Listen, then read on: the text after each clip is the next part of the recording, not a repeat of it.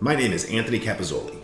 I am the host of the Dismantled Life podcast, and I'm a recovering alcoholic and drug addict after nearly 40 years of addiction. I have been clean and sober for nearly four years and work hard to help others find recovery. Join me each episode to learn from my sober superhero guests and how they went from the darkness of addiction into the sunlight of recovery. Dismantled Life can be found on Digitent Podcasts, Apple, Spotify, or wherever you get your podcasts. What I'd like to do, if I could, if I may, is just read a little excerpt from your website, which I think is so absolutely perfect. If you don't mind, and then we can kick off the conversation because I think this is a great place to start. If you don't mind, brilliant, sounds good. So it's the beginning of the header. It's kind of mid-page, and it reads, "Where the real work begins." Many alcoholics and addicts believe that if they could just stop drinking or using, all of their problems would be solved. Unfortunately, this is not the case. When the alcohol and drugs are removed, the addict is forced to look at themselves, their own thought patterns, and their behaviors that manifest from their thinking. This is where the real work begins. I couldn't agree more. That is the most perfectly succinct, on point sentence about recovery and addiction and the process to get better that I've ever actually read or heard. It's it's perfect. Yeah, you know, uh, as you probably know, and, and, people have probably seen me on TV and stuff. I was homeless with this stuff, but everyone kept saying, "Can you just stop drinking?" And I couldn't do it. And I and I thought, "Am I different? Why can't I do this?" So it's so true. Uh, th- th- there's a few revelations that we keep for our uh, private patients and one of them is alcohol has 1% to do with alcoholism, and the same with drugs. I never had a drinking problem. What I found out is I had a thinking problem. Yeah. And as long as my, I don't want to get too technical or neuroscience on your ass, but as, uh, I, once the basal ganglia, which is our repetition strength and confirms with the normal person, it's just what we see, what we do. We learn a trade, we learn to be a pilot. It's them things going round with the alcoholic, because alcoholics are born and drug addicts are made, with the basal ganglia, the alcoholic brain has a default. And that means if you can imagine a clock face, you know, get the wife back, job's going good, kids back, everything's good. And around 10 till 5 till will self sabotage for no reason. And that will continue until that changes. And, and that's where it got really interesting for me because I was aghast that nobody knew this and nobody researched. So I've claimed the title, and I think it's true, is nobody has has put enough work in and knows more about the alcoholic brain. I'm not talking about drugs, I'm talking about alcohol only, because I was an alcoholic, than we have. We've researched it over 30 years. We have we we rely heavily on neuroscience. And the other thing that, that I was uh, amazed to find out is my hypothalamus, which is here, uh, it tells me going to fight or flight. It tells me to eat food and to drink water to survive. We're born with this. It's why babies, you know, put their hand down the mouth or cry when they're hungry. During the alcoholic's journey, and we don't know when, we cross over to, to uh, drinking alcoholically. What happens to the hypothalamus is it tells me to drink alcohol. There's a default there. So what happens is I can go days or weeks without food or water because part of my brain is telling the prefrontal cortex to drink alcohol and that is why it's a disease, or one of them. The other way, yeah. it's a biochemical deal. Listen, I, I, I get what you're saying because when I have been uh, in recovery nearly five years, um, and uh, from alcohol, cocaine, and nicotine, and I always throw nicotine in there because it went, it was, it was part of my my tripod, you know, uh, it went hand in hand. So I would I throw that in there because recovery, I had to quit it all. If I know if one of those legs of the stool comes off, all three will fall for me. Yeah. So I have to be very careful. But for me, I, I would be able to go days without drinking water or yeah. any food as long as I had alcohol, cocaine, and nicotine, and I would be fine. Uh, well, I, I, don't mean fine in a good way. I'm saying in my state, I would just yeah. go and go and go until I would literally collapse. It was yeah. how it would go for me. So I understand that concept where your body and brain just tells you to just keep going until there's a point of no return. Yeah. Yeah, and, and you know we get this all the time with patients when they come on board. I've never heard this, but I'd rather. It's like you really have to understand uh, the addicted personality and the alcoholic brain to understand what's going on. When they say that we do not have a choice, it's so real. Well, you always have a choice. My dad used to say, just choose the kids over alcohol. when the parts of the brain are working against you, you don't stand a chance.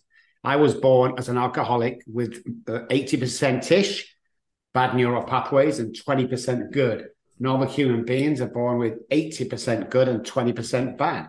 So I'm on a losing streak for a start. So then you add the trauma in because everybody has trauma. Everybody has trauma. It's just a matter of defining that trauma. Then I didn't really stand a chance, to be honest, Anthony. I was always heading for death or prison, to be honest. It was it's no a combination. Uh, it's hell's cocktail, that's for sure. Uh, the trauma piece in there, and people, uh, you know, I always caution people: you can't scale trauma. My trauma, what I consider a ten on the trauma scale, might be a three to you, but it's not fair to compare. You you really have to own and in terms of your trauma is your trauma, and don't let anyone diminish or minimize your trauma. You got to be very careful there. And I, I try to tell people I don't really do sober coaching. I do get calls and emails from people from time to time just for a little help. And I always point them to uh, others, you know, because yeah. I'm not a sponsor. I, I am not a sober coach. I am not a recovery expert, except on my own terms for myself. And by expert, I mean I've just been doing it for five years. I don't know shit, just to be clear. I'm still learning as I go. Yeah, uh, me too. I'm proud, right? I mean, but I'm proud to say it's been a good five years. I've put together five years, and uh, I'm not going to do anything drugs, drinking, or smoking today. So that's great.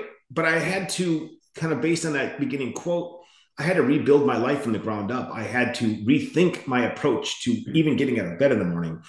Uh, and and by that I mean I used to let the day just happen, and I now know that that is not a good sense for me. I have to take control of my day to the best of my ability with the routine.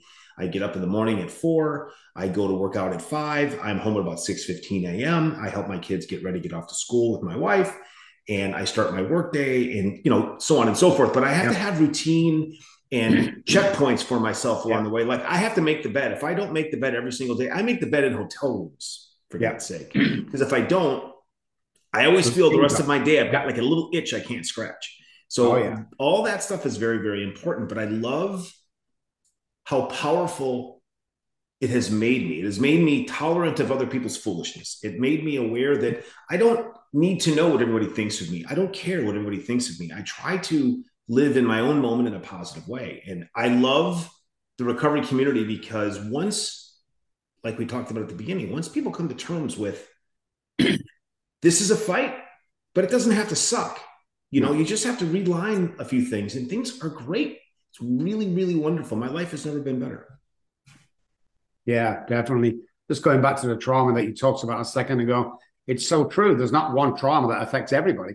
You have to yeah. go back and start picking that trauma apart and finding out. So I was trying to explain this to people 15, 16 years ago. Uh, and we came up with this saying that anything less than nurturing is child abuse. And you've got to stick by that to understand what's going on. And the other one was the routine. You know, it's a repetition, strength, and confirms. If I don't have a routine in my life, my brain will run amok and I'll be drunk somewhere. Yeah. I don't go for two days benders. I go for months benders. I'll be gone and dead, and I'll take some people with me, probably because I'm a selfish pig. But yeah, it's it's so important that we that we have this routine in our lives. I, I literally live one day at a time, and it's not a, 12 step thing. It's, it's actually um, comes from a medical, uh, it's part of the hypothalamus resetting every 24 hours. Um, but uh, yeah, if I'm tonight, eight o'clock tonight, it's five now, my, my wife will pass me tomorrow's day and go, here's the patients, here's what you need to do. And great, I've got to live like that because I, I can't be looking three or four days ahead. Yeah. You know, I don't. People go, "Oh, you're going to New York in a couple of weeks. Are you excited?" Nope. I haven't thought about it. Yeah. yeah. Ask me the night before, and I'll give you an honest answer. It's like I need that routine. Once routine goes, and I've, this is not me just saying this. This is me proving it to myself. Once routine goes, I'm done. I'm done. I get that. I get that, Dr. Kelly. And uh, so, just a little bit about you, sir, if, if you don't mind sharing a little bit about your background and uh, you know how we got here if you don't mind I'd, I'd, love to hear some of course yeah i mean i started drinking at the age of nine born into an alcoholic family didn't know that though uh, but born into a musical family so the age of nine is was on stage in liverpool in england with my auntie and uncle uh, playing the pubs and clubs and i i took my first drink because i was nervous and my uncle said here try this took it oh my world changed right there and then. I've had people six, seven months old when they, when they first recognize alcohol in the body. That's how you, one of the reasons you can tell you're an alcoholic, and the other one, it needs to be hereditary. It needs to be in the family system somewhere.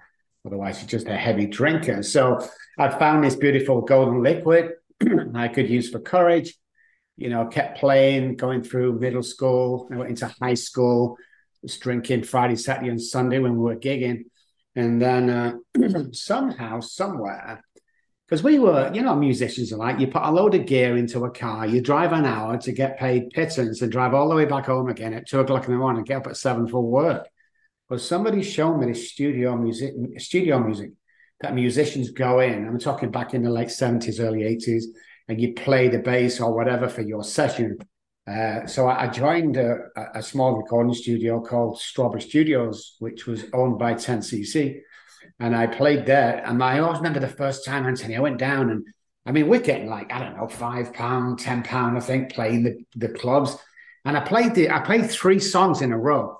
And they said, okay, Rob, awesome, man. Thank you so much. And they give me a check and it was for something like 120 pounds. And I'm like, holy shit. Right. I knew from that on, I don't want to play live. I want to do this. And then eventually, because I'm an alcoholic, I'm either all in or I'm all out. Yeah. Just for those guys who don't know, we don't have a middle setting. We're in and we're brilliant or we're out and we don't want to do it. I've never played basketball. I will never play basketball. Why? Because I'm not good at it. How do you know? Never played it you know. but I, I finally ended up at Abbey Road playing with Queen, Elton John, David Bowie. Wow. Yeah, I know. So, you know, then I got into the cocaine, unfortunately, when I was there. And uh, I went into college, and the money I earned from Abbey Road put me through college. And, you know, friend was a Freemason. So, you know, I got a contact from there, and it all kind of stumbled together whilst drinking. Um, yeah, just barely got through. A lot of friends being paid off because I had a lot of money playing at Abbey Road. Sometimes they were six hour, seven hour sessions. I had a brand new Porsche. I had a nice little apartment down there. Yeah, um, it was it was absolutely amazing. But you know, I think that's where my my alcoholism uh, and cocaine use or amphetamines really took off. You know, I'd, I'd be I'd be studying all day and up all night at the studio, and then go back in the next day and then take two days off. So you can imagine that alcohol and cocaine thing going. So I was doing all that. I got fired from that job uh, eventually for being drunk and wasted in a recording studio. I didn't even think that was possible. I thought you had to be wasted and drunk to go into it. I didn't know I got fired. You know, so I, I joined the police, got fired from there, uh, finished college and everything. Got come out of a PhD from Oxford, uh, Queen's College, and uh, just got fired being a police officer, you know, all the usual stuff. Met a girl in, in between, never really wanted to stop drinking, didn't know it had a hold of me. Here's the crazy part didn't know it had a hold of me through all this stuff. I remember my wife coming, I mean, coming downstairs one morning, two o'clock in the morning. We got married eventually because, hey, getting married will stop me drinking, won't it? Right. And that's a cert. Comes down the stairs into the kitchen quietly, two or three o'clock looking for vodka, finally found it, put it on the counter, turned round to get a crystal glass because I'm not an alcoholic drinking out the bottle. And my wife had followed me downstairs and she snatched the uh, bottle of vodka off the counter and she said, I think you've had enough. I should have thanked her and gone to bed. Unfortunately, what I did was took a kitchen knife out and stabbed her three times. So then I had to flee to Spain. Three months later, got back into the country, and then she left. And uh, eventually I became homeless. Everybody threw me out. Nobody would take my calls. I sat on the streets of Manchester on a cold night, freezing cold with like rain or snow sleeting, nowhere to sleep, nowhere to stay. I was abandoned on the streets. And I, I was there for 14 months. You know, I just I wanted to die. I didn't want to, I got drunk every day. I'm hurting people for money. You know, it, it was just, a, it was sad is what it was, Anthony. I, yeah. I committed. I tried to commit suicide seven times, and on two occasions, I, I, I, actually succeeded. My heart stopped for a period of time, and they brought me back to life on a on the side of a cold, wet, stinky, rainy night in Manchester. And uh, I hated those guys for that. I really wanted to track them down and give them a piece of mind because I just wanted to die. I mean, I didn't go to hell when I was on the streets, but I could sure see it from where I was. There's no doubt about that. Wow. It was crazy days. that's a journey. Uh, what what was the impetus that that made you take the recovery path? Uh, because there, for me, there was a, a moment like I nearly died as well. Different story than yours. I didn't try to commit suicide, but I, I drank and cocaine myself to death, pretty pretty much. And uh, it it was what woke me up, and I said, "I'm done. I, I, this has to be it. I, I, I can't go back. I hate myself. So I I created the new me, and I say that with pride. I, this is the new me. I'm the same person, but it's the new me, and I love that. Uh, so for you, what was the what was the turning point? Was there a moment, series? Oh God, yeah, there were two moments actually. There, there was uh, about 14 months on the street. Uh, I'm walking down the backside of Manchester's factories only, no no people there, no houses, nothing. And it was pouring down with rain, and I was soaking wet, and um, I, I, was desperate for a drink, and I couldn't find any. And I dropped down to my house and knees, and I started crying like a baby. Uh, remember the t- slow motion, tears hitting the back of my head, round the face mixing with my tears, fell on the floor, stomach aching, sad, just done, done, absolutely done. And I don't know why to this day, because I was molested by my choir master and headmaster. So God was not even, please don't be mentioning that around me. Um, but I looked into the sky in this rain. I said, I almost shouted it. If there's a God up there, I can't do this on my own anymore, is what I said. And 30 seconds later, ish, guy walked around the corner with a little Bible in his hand. He's missed his last bus home from Bible study. He'd gone this quick uh, route to get to his house. He'd been walking for an hour, an hour and 15. And he came across me and he, he took me back home. And he said, You can stay here for as long as you want. I showered for the first time in a year, you know, shaved for the first time. And I, I don't know, it was just got warm clothes, warm house and I was like, Are you sure I can stay? You know, I'm, I'm, I'm, an alcoholic. I'm not worthy.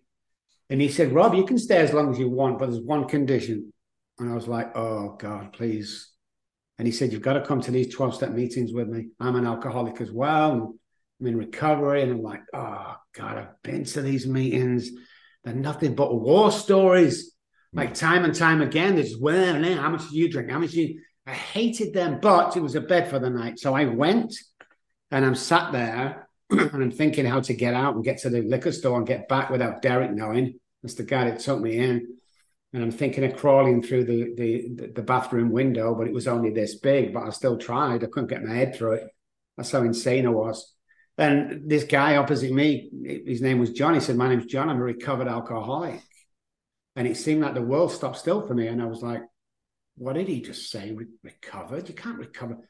I've been through all that and just no way. So after the meeting, I walked over and I said, Hey, Joe, my name's Rob. Will you sponsor me? And he said, No. So just before the ground opened up and swallowed me because I felt this big again, he said, But I will be a spiritual advisor for a period of 12 weeks. He gave me his address. It was an apartment. He, told me to carry this big, big book on me with the dictionary and went round to his house. And I did that I left my house at six, got there for seven, uh, stayed with him until eight, and then walked home till nine. Every Wednesday, I did that for 12 weeks.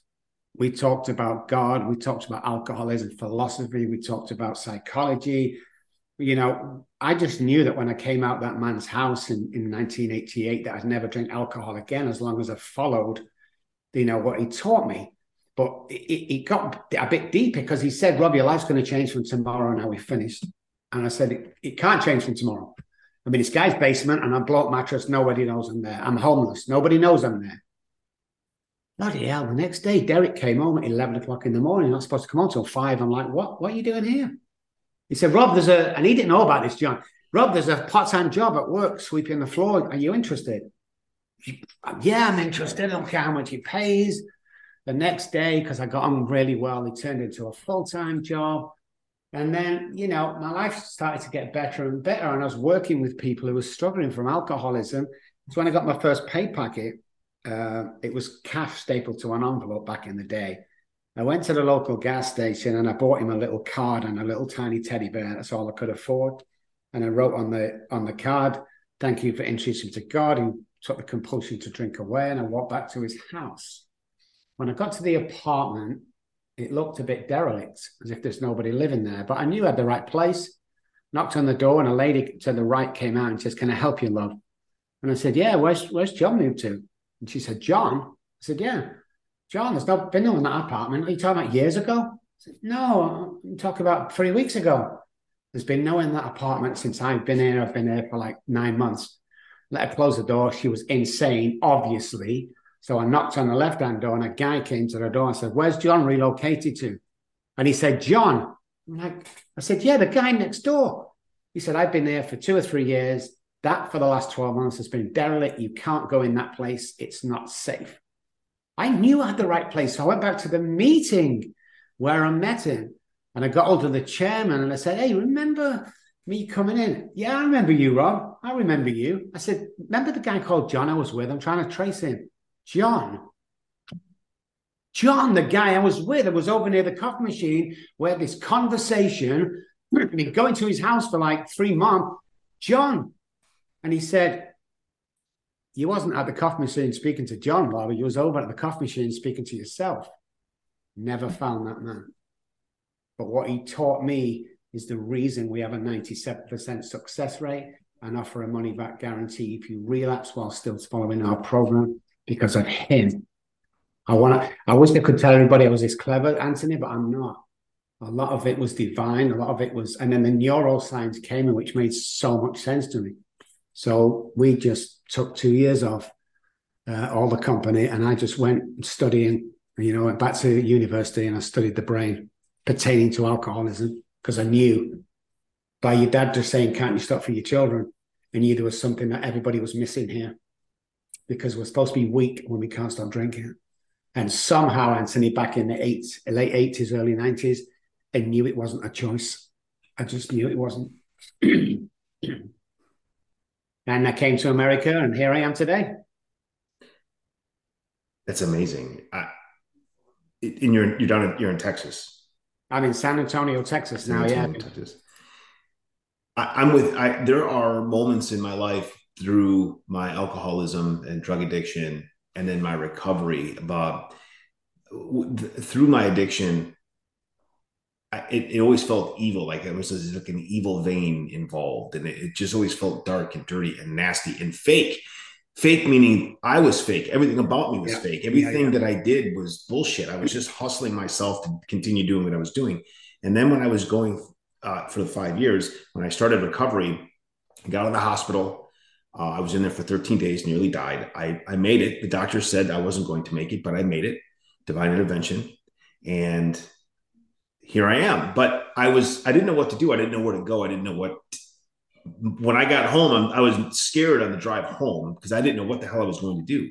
Uh, but while I was in the hospital, there was a little courtyard and I would, uh, I was taking off the IVs for about an hour a day in those 13 days just to have them, you know, clean the linens and things like that. Yeah and I would go walk, and I could barely walk. I was like 50 pounds overweight. I, I, I could could barely string a quarter mile of a walk together, but I walked every single day in that time, and I walked uh, as long as I could, and I would stop if I needed to catch my breath and continue. So when I got home, I thought, well, I'm just going to keep walking.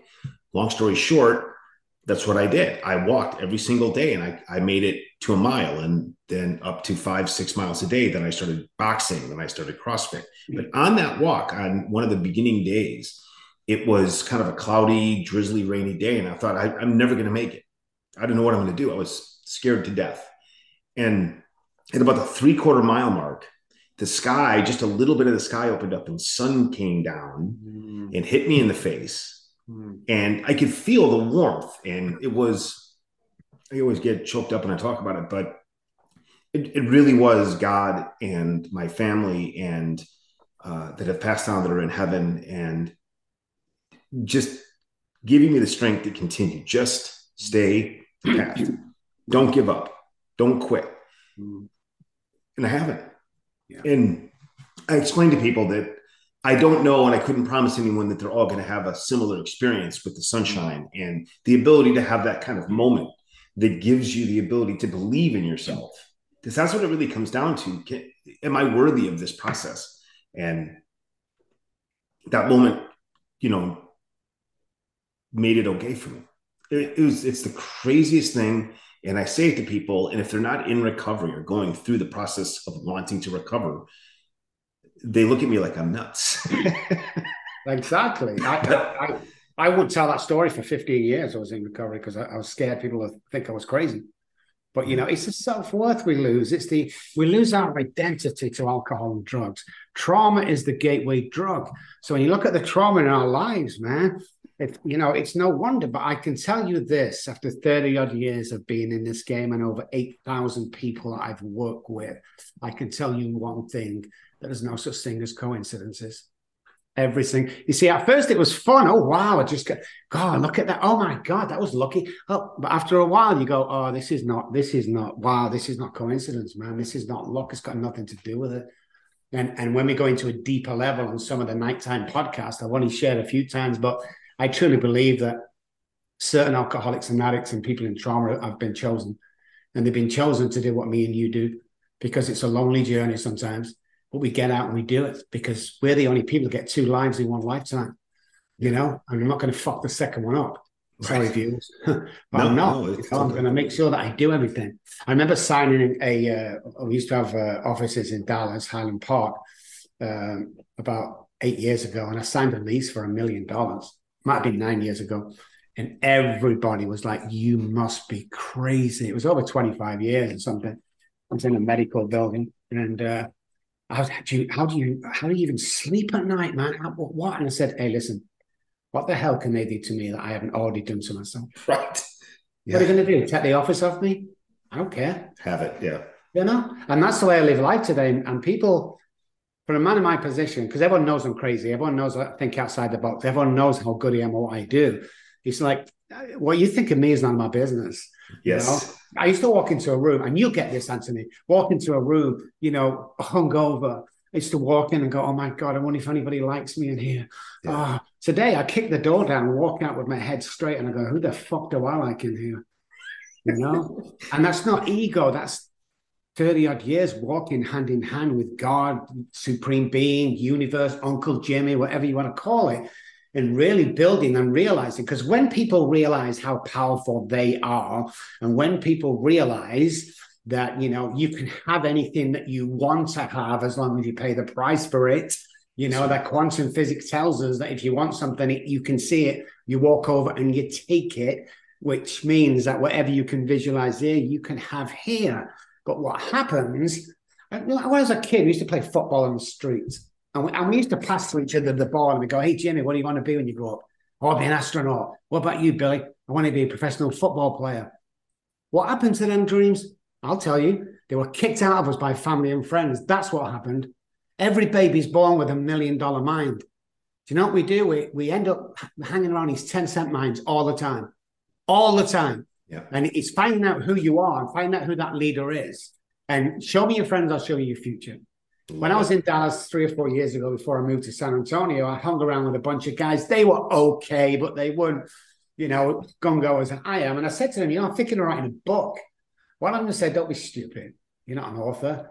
The other was like, you can't do that. It takes years. You're not, you're not a writer. You can't do that. I never wrote a book, Anthony. I came to San Antonio three years ago, hung around some great guys, all recovered alcoholics like me. And I said to him one day, you're thinking of writing a book, and this was the reaction. Oh my God, I thought you already had books out. Oh my, I would definitely read that. You just go, oh, Rob, you've got to do this, man. So I wrote a book. You know, it's like yeah. we have to be careful who we hang around. But I can give you a little tip from my 34 years of experience over the years and years is that you're not listening, stroke watching this podcast by mistake. That's all I'm going to say about that. You know, let that sink in because we were always meant to meet, me and you, Anthony, and was always meant to inspire and save lives on a daily basis. That's what we do, you know. He didn't give it to the, the doctors or the surgeons or the, or the military or the, the government. He gave it to us, the guys that, no, me, the guys that sold his kids out for alcohol, the guy that stabbed his wife, give it to us. You know, that's a big responsibility when I get up at five thirty and have to go and see somebody, i have got patients at nine waiting. This guy's from a twelve step meeting, and I have to go and see him because he's going to blow his head off. I get to do that shit today. That's the difference. It's amazing. I 100% agree with you. There, there's power that I, I've lost a lot of friends and a lot of family because I no longer require a cheering section. I, I don't need people to like me. I don't care. I'm going to do things that are right by me, by my family, by my kids, by my wife. And I don't give two shits what people think about it. So long as it's done from the right place in my heart and in my soul, meaning I'm not intentionally hurting anybody. And uh, yeah. I am very cautious of that, but I no longer give a shit what people think. And it's empowering because I used to, like you said, walk in the room and do everything in my power to make sure that everybody loved me everyone was okay with me. I would bend over backwards to win over people's opinion of me. I it would kill me if somebody was upset with me. I would do everything i could and i would pine over it for days trying to figure out what i did wrong. How could i fix it? And what i've learned is that is mm-hmm. all acute trauma that i would accept and it, it rather it, it take in. And now I no longer allow that nonsense. There's no chaos in my life. If you bring chaos, you are out of my life. There is no tolerance for any of that. Uh, and I do believe that I can give two shits what people say. It's what they do that matters to me. Um, and I work very hard, and I'm very proud to say that I have a very small core group of people in my life on a regular basis now. But that is earned through the mm-hmm. process that is earned through my giving back as well and accepting like you said choosing very carefully the people around me. And, and that's part of what i have learned that i used to be one of those i want to be one in a million people one of a million people in a room at a party having a great time. Now i will i prefer to sit by myself with a book and read or whatever it is i'm doing because i'm good with who i am by myself. And it took a lifetime to get there. There was I mean, I'm 52. It, it took me 47 years to That's get there. The part I hate, you know. But I guess it is what it is, you know. I've never, I've never been fully whole until about three years ago. Um, you know, I mean, I remember I don't read press about me. I never watch myself on TV. I have never read my book, and I never listen to any podcast for two reasons. One, I'm sensitive. If one person out of one million says I was horrible, I might start romancing that shit you know. And sayingly, I don't watch him because I might start believing that shit. So I, I kind of stay away. But I was I was talking to someone the other day, and, and uh, I said, you know, what about other people's opinions? And he said, oh, he was amazing. He said, other people's opinions? That doesn't pay my mortgage. And I'm like, yes, that's what I'm going to use from now on. It's like, you know, but we're sensitive people and we're sensitive because of two parts of the brain in alcoholics uh, are formed differently and uh, numb out. You know, the insula kind of numbs out when uh, when we go through the trauma. You know, it doesn't work properly. It's like our body indicator and tells us if we're cold, hot, hungry. You know, we, we lose that feeling. So we kind of numb out on everything. So you can see why it would take, you know, this time to get where we really are today. And I've got to tell you, man, I mean, I, I've been in Penthouse Suite with Elton John in the Savoy Hotel uh, that was considered the best hotel in the world back then. You know, particip- uh, participating in all the stuff you could imagine, yeah. and thinking to myself, "Does life get any better than this?" It has. To, it had to for me. It had to be a billion times better than that, and it is today. You know, I went to bed last night. I was seventeen. I woke up this morning. I'm sixty-one. That's how fast life goes. You know, we did research on on people that that was in uh, care and were going to die, and was allowed to go and ask them some questions. And you know, we took flowers, and these guys were awesome speaking to us. But there was one current theme through everybody, and that was I thought I had more time. Guys, let me tell you, if you sat at home, you don't have time. Yeah. You don't have time. Go start that business. Go marry that girl. Go buy that house, that car. Go do it now. Because if you sat at home thinking, well, I'm just not ready, you're never going to be ready, guys. Yeah. Never. And when you're 70 years old, you're going to look back and say, oh, if I, if oh my, oh, take every opportunity that's put, to, every opportunity that's put to you, you know, and find out your niche in life. That's what it's about. Find out what you're good at and then be so good at it that you make money out. But it's just becoming human beings, man. You so know? I've actually so I, I do believe like I do feel like I found I found a fountain of youth in my recovery and I'm not yes. I'm not saying I look any younger but I feel younger I'm in better shape uh, my health is 100% better than it's ever been in my entire life my mind is sharper I'm more calm I'm more patient I'm more willing to learn and I'm more trustworthy with myself and all of this came from who I the new me, the recovery Mm. me. Yeah. And and I love it. And I tell people like I, I now do workouts at 52 that if I tried at 16, I'd have collapsed and shit my pants. There'd have been no Isn't way. that crazy? It's really I- I- crazy. I- but I don't find that in normal people, Anthony. I look around me and 61 year olds where everyone they're all they're all old, they look old, they, you know, they oh they, they you know they need blue pills to have sex or they, Yeah. it's like I feel 30, you know, even though I'm 61, it's the same as you. The workouts are intense. Like I don't give a shit about anything. You know, I, I work professionally, obviously, and I have a family I look after. But apart from that, you know, I had a blue streak down my head two weeks ago. I, I don't. I people like you, you must be crazy. That's me. That's me living life to the full because I don't. I don't care what you think. A bright orange scrubs with pink shoes and a blue hat when I went to visit someone in hospital. Well, not visit, work in hospital last week. I don't care, you know. And this, I, I, I'm so glad you said that because it's so true. We It don't really is. look it. We don't feel it. We don't definitely don't act like it. We Mhm. def- I have a crazy two hundred thousand dollar car set outside. My dad would kill me if he was alive buying a crazy. I don't care. You know, he's Yes. like, "Oh my god, how much was that car?" Uh, it's twenty one hundred dollars a month.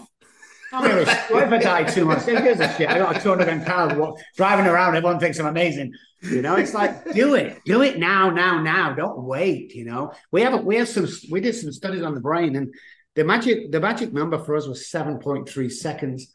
And what that 7.3 seconds is twofold. It's one, if you're going to drink, you can redirect neural pathways, get a rubber band, snap it, central system. So 7.3 seconds. But while we're doing them tests, we came up with something else. And that is if you're sat on the sofa eating potato chips and, you know, fries and, and watching the show and your gut sticking out, you go, oh, yeah, hey, missus, I'm going to go to the gym tomorrow. If you don't get up during them seven by three seconds, go into the bedroom, get your stuff together in a bag and walk to the front door and put up the front door, you're never going to go. So you've got to start moving towards that goal straight away. Pack your clothes, put it in their door. There's a hundred percent chance you're going to go the next day. I just got the chills because I, every single night at about 7.30, 7.45, I get my workout gear together, put it in the bathroom. So as soon as my alarm gets up, goes off, I get up, walk into the bathroom, I brush my teeth, do all of that, put my gear on and walk out the door. And if I don't put it there, I can't sleep. I can't do Yeah. anything until I Yeah. get up and put it there because I have to take that action step that will lead me to a good next step, no matter what it is. I can't sit around anymore. Like I have to fill my days in a positive energy, not not cocaine energy. I'm saying productive energy where I'm cooking and making wholesome food for my children. If I'm not doing that, I'm chill on, I'm relaxing with them or trying to. You know, 10 and 7. So sometimes Yeah, it's a little chaotic with Definitely. kids Yeah.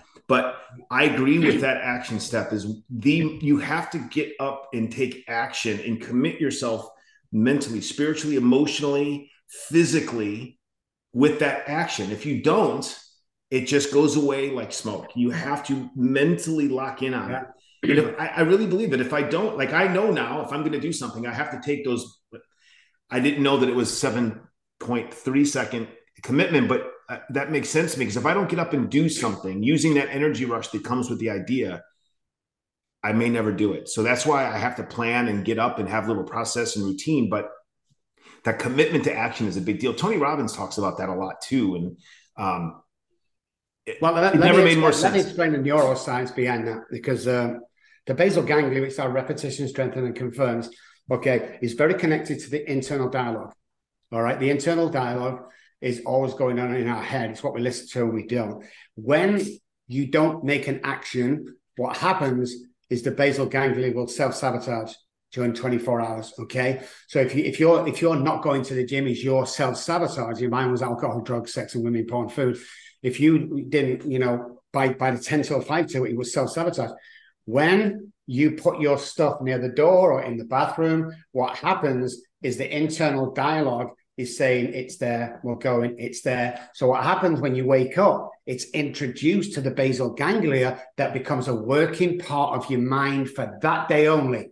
That's why it's a daily basis. So it's clicked in. So it's a neuroscience thing that it's a hundred percent fact. You know, we can talk ourselves out of anything. I'm sure you've been in a few oh, situations Oh, yeah. and you guys at home listening, you've got to watch that internal dialogue, man, especially if you're an alcoholic. You see, my this is my internal dialogue. My internal dialogue for buying my wife some flowers or sending a birthday card is, hey, Robb, let's go and do this for your wife. It's really awesome. You're a good man, Robb. You're a good husband. Now, if I were to relapse and something happened, that voice is different. Just take a few drinks. Nobody will care. Nobody will mind. It'll just be one drink. I have them two tones. Do you know what the internal dialogue tells me when I'm doing something bad? Hey, Robb, let's go and have a drink somewhere. Let's go and do this somewhere. It changes to have the same dialogue as what I was doing. So I think it's a great idea because I've taught myself round. As soon as the brain awakens in the morning, it gets put into that basal ganglia and I'm away. I will relapse. So that's why the routine is very important. And if you're going to do something, do it in the first 7.3 seconds and you'll definitely get it done. Period. It's just amazing how that works. But there's it a load is. of stuff that you do that works. You know, it's just you've got to realize who you are. You've got to realize you need your identity back. You've got to realize everybody is a leader and, and the world needs leaders. And I say this to my patients all the time, Andreas. Go, hey, listen, how you doing? Good to see you. Yeah. I've got a really bad problem, Dr. Robb. Listen, if we could swap places for three minutes right now, all your problems will be over. And they go, why?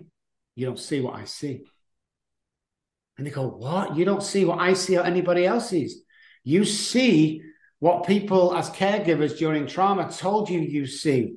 You've told you that you're overweight. You might be, you might not, but they've told you that you're never going to amount to anything. They told you, you know, and it's all learned behavior. So the experiment we did with that is we got a, we got a mason jar like this, and we put a, a thousand fleas in it, and then we screwed the top on, and we punctured the hole. We left it for three days. When we took the cap off, because fleas can jump three or four feet, as we all know, we took the cap off not one flea would jump higher than where the cap was, which is interesting. I found interesting. What was mind blowing is when they had babies in that jar, the babies won't jump higher, and they've even not even seen the lid, won't jump higher than where the lid was. So the learned behavior, what we got tell when, when we're youngsters of what we can and can't do, the right or wrong in life, determine who we'll be when we grow up. And the relationship inside that house, let's say, for instance, you know, dad always got drunk and now and again he, he, punched a wife or something. What happens to that teenage girl when she sees all this growing up is when she gets in a relationship with a good guy, it feels awkward and she self sabotages it. What she gets attracted to is the violent alcoholics who ends up beating her. And the pattern continues and continues and continues. And until somebody breaks that pattern, you know, it's unbelievable. My daughter, age three, used to tell me she knew at the age three when the authorities took them off me, she knew what she said walking down the path. She knew the words she said at the age of three. Children are very resilient, but remember everything. It's all learned behavior. So if you're going through this addiction, alcoholism, you can recover from that bullshit. But I 100% guarantee you can recover from it, you know, and get a better life. It's just like, how bad you want it? You're not for anybody else, for you. I mean, do you, if, is this your lot in life? Yeah, well, I work nine to five at a desk and you know, I get paid like 40 grand. Is that it? Because I tell you something right now, if you knew how powerful you were and you knew how much you could earn, that wouldn't be good enough for you. And that was me when I came into this business. People call me all the time, Anthony. They go, Hey, Dr. Ron, I'm just starting my own practice. How much do you think I should charge? And my answer is always the same. How much are you worth? Oh, how much are you worth? Because you know, my price is $1,000 an hour. Oh my God, that's so expensive. Yeah, that's my worth we're talking about. You know, that's my worth. And if everyone just knew their worth, it would be a better place, man. And compliment, I compliment three people every day and I bless them on monetary. Thank you, God, when I leave the house.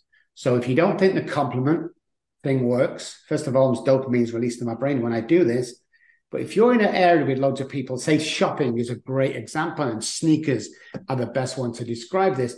See someone you don't know, but they've got nice sneakers on. And as you walk past them, go, hey, buddy, nice sneakers. You go, oh, oh, thank you. Then watch him walk away from you. He'll look down at his sneakers two or three times while he's walking away. So you've just made him in a good mood. Then he goes back to the girlfriend or, or wife now, because he's in a good mood, she's in a good mood. Then the mother-in-law calls the girlfriend, and da, da, da, da. and it goes on and on and on and on just because you said nice sneakers. I, I, I agree. I do agree with the daisy chain effect of that, and I, I, I it's something you said also that's interesting. Is I, I'm very cautious about the noises that I let in my brain, and not just the internal speak. I only I seek things out that give me positive energy or peaceful energy. And I avoid things like the news, uh, real, reality television, uh, music that doesn't make me feel good. And that changes from day to day because some days it's one kind of music, other days it's another type. Yeah. But the point is, I'm very cautious of the noise and I don't allow myself or to be around. If people are talking shit about other people, I excuse myself. Yeah. I don't want to hear it. Yeah.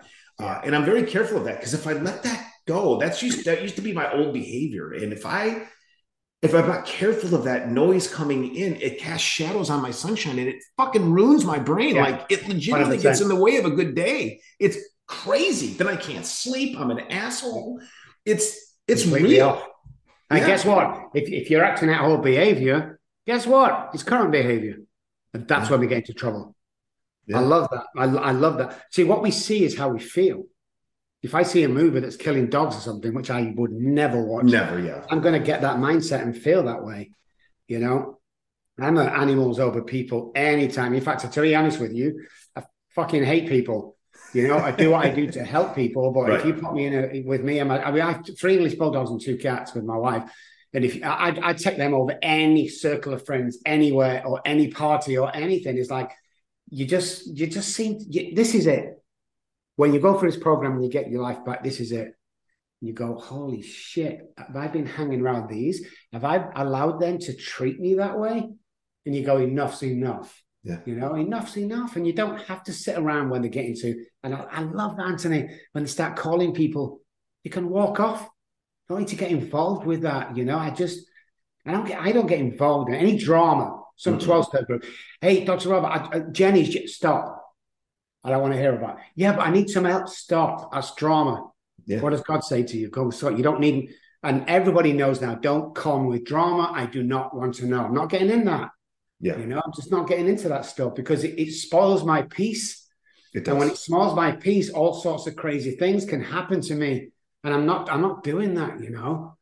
I'm not, I'm really not doing. Last time I met my sister, Anthony, was when I was on the streets. I've visited her a couple of times going back to England over the years, but the last time she come and see me, I was on the streets in Manchester. And uh, I, I was a drunk and a bum begging for money. And she came over nine months ago and she was skeptical. And I'm like, come on, come on, we'll, we'll fly you over. And he's like, well, I don't know, you know, it, it, will all fit in your house? we'll we get a hotel? And I picked her up. And this is this is very rarely do I get, you know, sort of pat on the back with me. I've not got time for that shit. But I picked her at the airport and I just bought my wife a brand new Range Rover. And it's not all about money, but it's it's it's it's showing people that you can be like this. And we drove her back to the house. We put we have electric gates on the front and shit. When we pulled towards the electric gates and he started to open, she started to cry. And I says, "What are you crying for?" She went, "Oh my god, I never thought you would ever do this, Robb. You you were dying last time I saw you." And it really touched me I, because, and here's the honest thing, I needed to hear that, and it was like when that happened, everything got put to bed for me. Yeah, I wasn't trying to prove it. I just needed her to say, "Robb, you've done well." Uh, and that same girl I'm picking up in three hours' time with her husband, and they're coming here to live. Really? That's amazing. First year, yeah. And my daughter, who they took off the age of three, contacted me four years ago on Messenger. We sent her back to school. She she introduced me to my three month granddaughter when we went over. And as of about eight or nine months ago, she became my lead therapist in my Manchester office. That is amazing. This is what you can achieve, guys. You know, it's not I ego, it's confidence. You can do this. I must be, the, and I'm sure you're like this, Anthony. I must be the only person that I know. I don't. I will show you shit. I will show you how to do this. I, I'm not putting anybody down. Oh no, right. yeah. I want you to do better than me. You know, yeah. I, I, when when patients come on sometimes and you pay this money and, and they go, oh well, I can't afford this. We we buy it for them.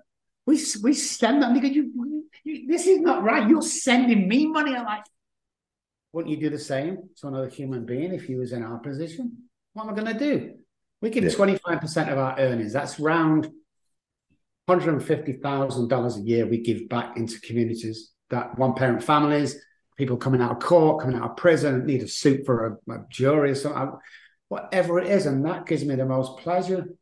What are you going to do? Take it with you and die? It's like, nah, it's not for me. You know, I truly walk in the sunlight of the spirit, and I truly leave it up to Him. You know, I love it. I, I listen. I think everything. I, this has been a absolutely wonderful conversation, and I, Dr. Robb, I really hope that you will honor me to come back for a follow up episode because this has been tremendous for me.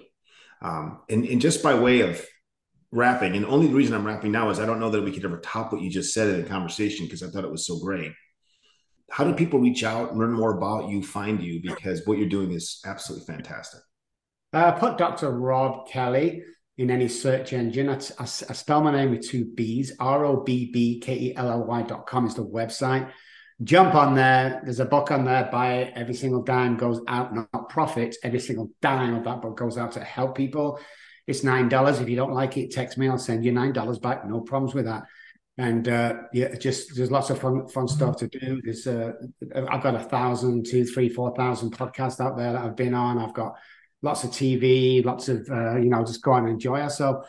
But what I what, what I want to say before I go, Anthony, if that's okay, is yes, sir. You know, if you if you're listening or watching this, guys, and you're in that position we've just spoke about, and you don't have anybody to turn to, but you think you, your life's crap, you think you're not going to amount to anything. Well, first of all, like I said, I want to apologize you because somebody's put that there. And secondly, 214 600 0210 is my personal cell phone number. I would rather give you a text me and I'll give you a, I'll call you back and give you a 10 minute pep talk that will change your life than hear of your funeral next week. And I tell you what, if I don't change your life in that 10 minutes, I'm going to send you $100 for your time. Come on, guys, we're in this together. In this together. We can do this. I am honored that you are on my show. Thank you very, very much for, for being a part of this day for me. Oh, same as, man. Thank you, Anthony, for what you do. You're amazing. You help so many people, man. It can get lonely at the top like we are, but thank you, man. You, you're just amazing. I can't wait to get on tonight. Thank you, sir.